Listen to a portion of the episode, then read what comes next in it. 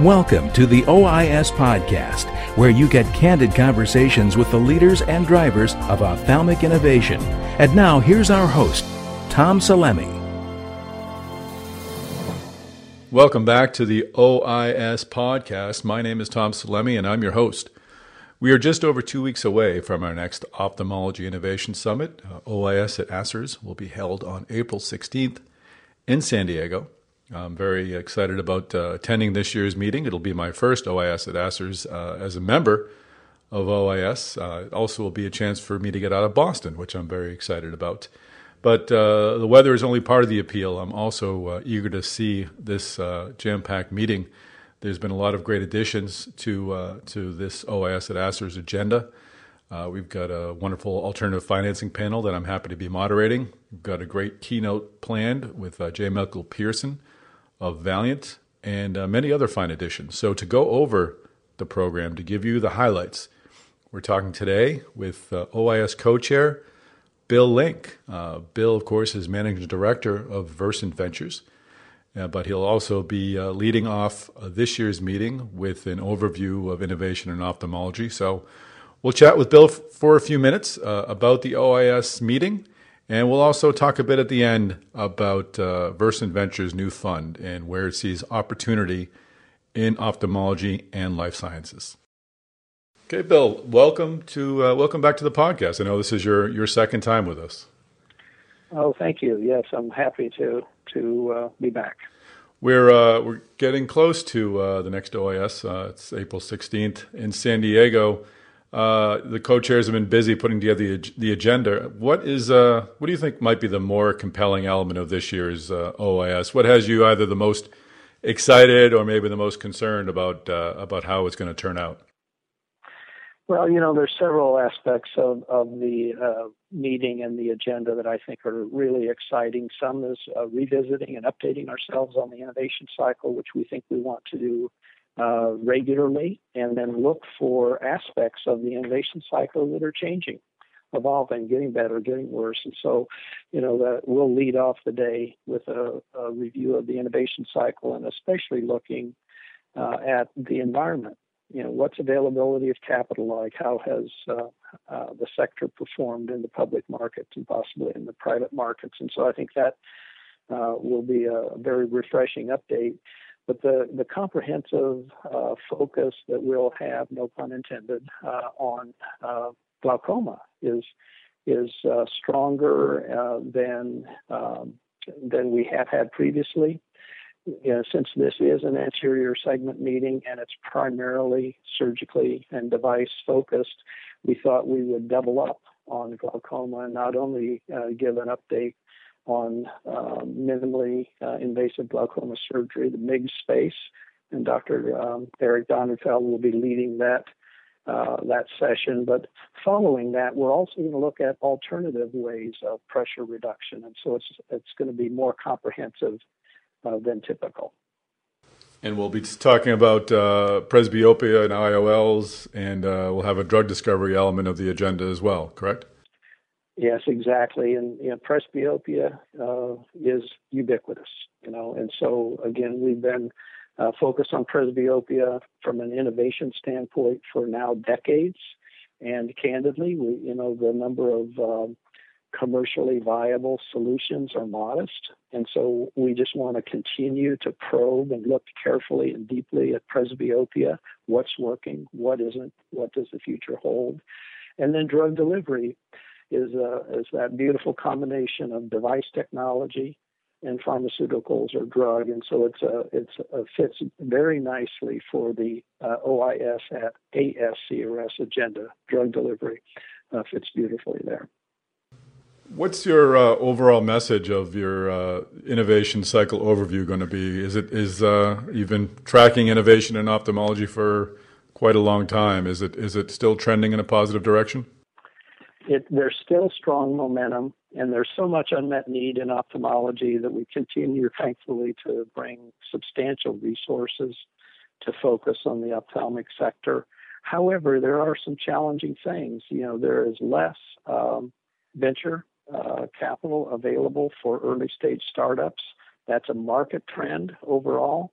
and we'll be exploring how much of an impact that market trend is having in the ophthalmic sector itself. And uh, there'll be a panel on alternative financings. I have to get the pleasure of moderating that, and you'll you'll be on there as well, and that will explore some of the uh, the non-venture financings available to ophthalmology. Exactly. Since uh, a lot of the innovation, um, the OIS meetings uh, uh, had featured venture financed companies uh, regularly, we thought we would highlight other uh, entirely important uh, sources of capital and, and less conventional uh, financing paths. one of the things I'll be talking about is a, a project that I'm working uh, on with a company named Alphaeon. I'm the chairman of the board, and that's a lifestyle based company that has teamed up with physicians in the specialties of, um, of course, ophthalmology, but also in plastic surgery and dermatology, um, and bringing capital uh, investment opportunities to the physicians where they can participate not only as an investor but also have influence on what products and technologies are brought to the market by the company, and then they can choose um, to uh, to participate as a customer as well. So that'll be an example. We'll also talk a bit about uh, royalty-based and debt-based financings, as well as uh, a couple of other panel members will have personal experience with, with alternative uh, financing approaches. Uh, looking forward to having that conversation. We're going to take a, a quick break and we'll be right back. Join the innovators, entrepreneurs, and investors who are changing healthcare at MedTech Investing Conference on May 6th in Minneapolis. The premier event in medtech investing will bring together the industry's investors, entrepreneurs, strategics, and regulatory professionals in one of the country's richest medtech communities, Minneapolis. This must attend conference will leave attendees with the insights and connections necessary to find their own sure path to success. To register for the MedTech Investing Conference, go to www.medtechconference.com. And we're back with Bill Link. Uh, Jim Mazzo, once again, will anchor the day with his talk. We've got the, the cheeky title, Masters of the Universe, uh, where we'll have the, the heads of the, uh, the leaders in ophthalmology. And we've got a new face on the panel uh, this time around. Can you tell us who it is? Yes, uh, it would be uh, Mike Pearson, who's chairman of the board and CEO of Valeant. So we're very pleased to have uh, Mike as a leader in the ophthalmic sector as well as some other sectors um, uh, with Valeant uh, come to share his perspective, both on the panel, but also he'll be giving a keynote uh, speak speech earlier in the day where he'll he'll highlight uh, and the Valeant approach to innovation. They've obviously made a, a, a great deal of news in the last couple of years, so that, that should be interesting. I think so. You know, one uh, it, obviously we'll hear from uh, Mr. Pearson himself, but from uh, from being in the industry and being an observer of the strong moves that Valeant has made, uh, one thing we talk about is the role of uh, innovation in the in the cycle is often outsourced R and D, and I think we'll hear from uh, Mr. Pearson that outsourced R and D is very relevant to the Valeant model.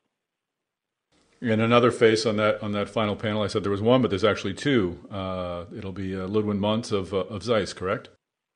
Yes, yeah, he's president and CEO of Carl Zeiss uh, Meditec, and we're delighted to have Ludwin uh, participate. Um, uh, Zeiss, uh, you know, historically has been a solid player and leader in the ophthalmic sector for for now decades, and it would be nice to hear their firsthand or their perspective firsthand.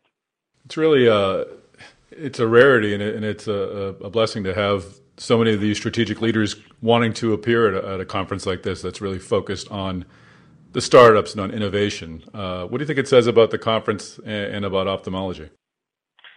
Well, I think it says a lot. As as uh, you and listeners have heard from me, there you know are four primary constituents that are required uh, for real innovation. It's you know the inventor, um, uh, an early developer in the team. It's the early uh, the docs that, that are teaming up with the companies, not only having their own ideas. So they are the key opinion leaders that are the early uh, physician adopters. It's then sources of capital, such as venture and alternative sources.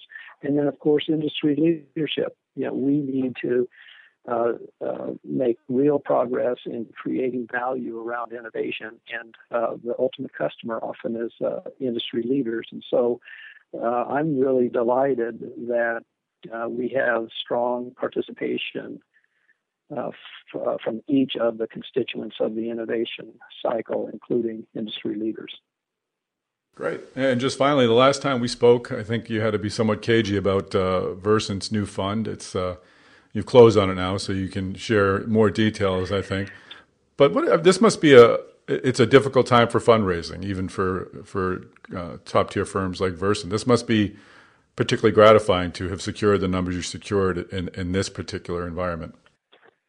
Uh, yes, that's exactly the case, Tom. It, you know, it took us longer to raise uh, the fifth fund than it had earlier funds. Uh, we uh, had over time shifted our strategy a bit uh, to less early stage to later stage investing uh, to, as a blend, and also more toward the biopharma biopharmaceutical model uh, uh, as compared to leading with the device investments as well or only. And so we have a, a nice blended strategy. Uh, it was uh, that strategy and the performance that we've been fortunate enough to have uh, gave us the position that we were able to raise a very solid fund, uh, bit over $300 million. We're actively investing uh, at this time, and so we're off and running trying to put that that, uh, that capital to work in version Five. And how uh, is it? Uh, how is the late stage market looking? A lot of funds are looking late stage, so one could argue that it's getting crowded and expensive up in that stratosphere. But how, how do you view the, the late stage market? Well, it's solid. You know, the companies that um, are late stage means that they've made real headway and they've reduced the risk of creating value, you know, uh, on on their project or their mission. And so, what I find and what we find at Versant, there are, uh, you know, plenty of high quality companies that are later stage where there's less regulatory risk and maybe less technology risk and they're more more focused on you know, marketing and scaling the business, et cetera. So they're they're out there, and um, there are a number of sources of capital, venture firms, um, and private equity that are interested in funding later stage companies. But you know, from a Versant standpoint, so far we found uh, the uh, that market to be attractive, and and uh, we're carefully looking at later stage companies. All right. Well, I look forward to uh, seeing you on April 16th in San Diego. I'm looking forward to it as well. Thanks, Tom. Great. Thanks for joining us. Thank you, Bill Link, for taking a few minutes to go over the program for the next Ophthalmology Innovation Summit. We really hope you'll join us. Uh, please go to ois.net to register. Uh, sign up today, and we hope in two weeks we'll see you in San Diego. Join the surgical ophthalmology innovators on April 16th in San Diego for OIS at ASCRS, where you will see and meet the leading companies and clinicians.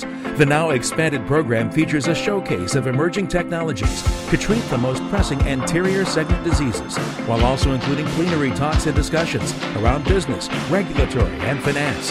Hear what Jim Mazzo has to say. I would tell you that OIS is now the come to meeting in ophthalmology. And the reason is, is you're able to bring industry, practitioners, innovators in one audience discussing not what's happening today, but what's happening tomorrow.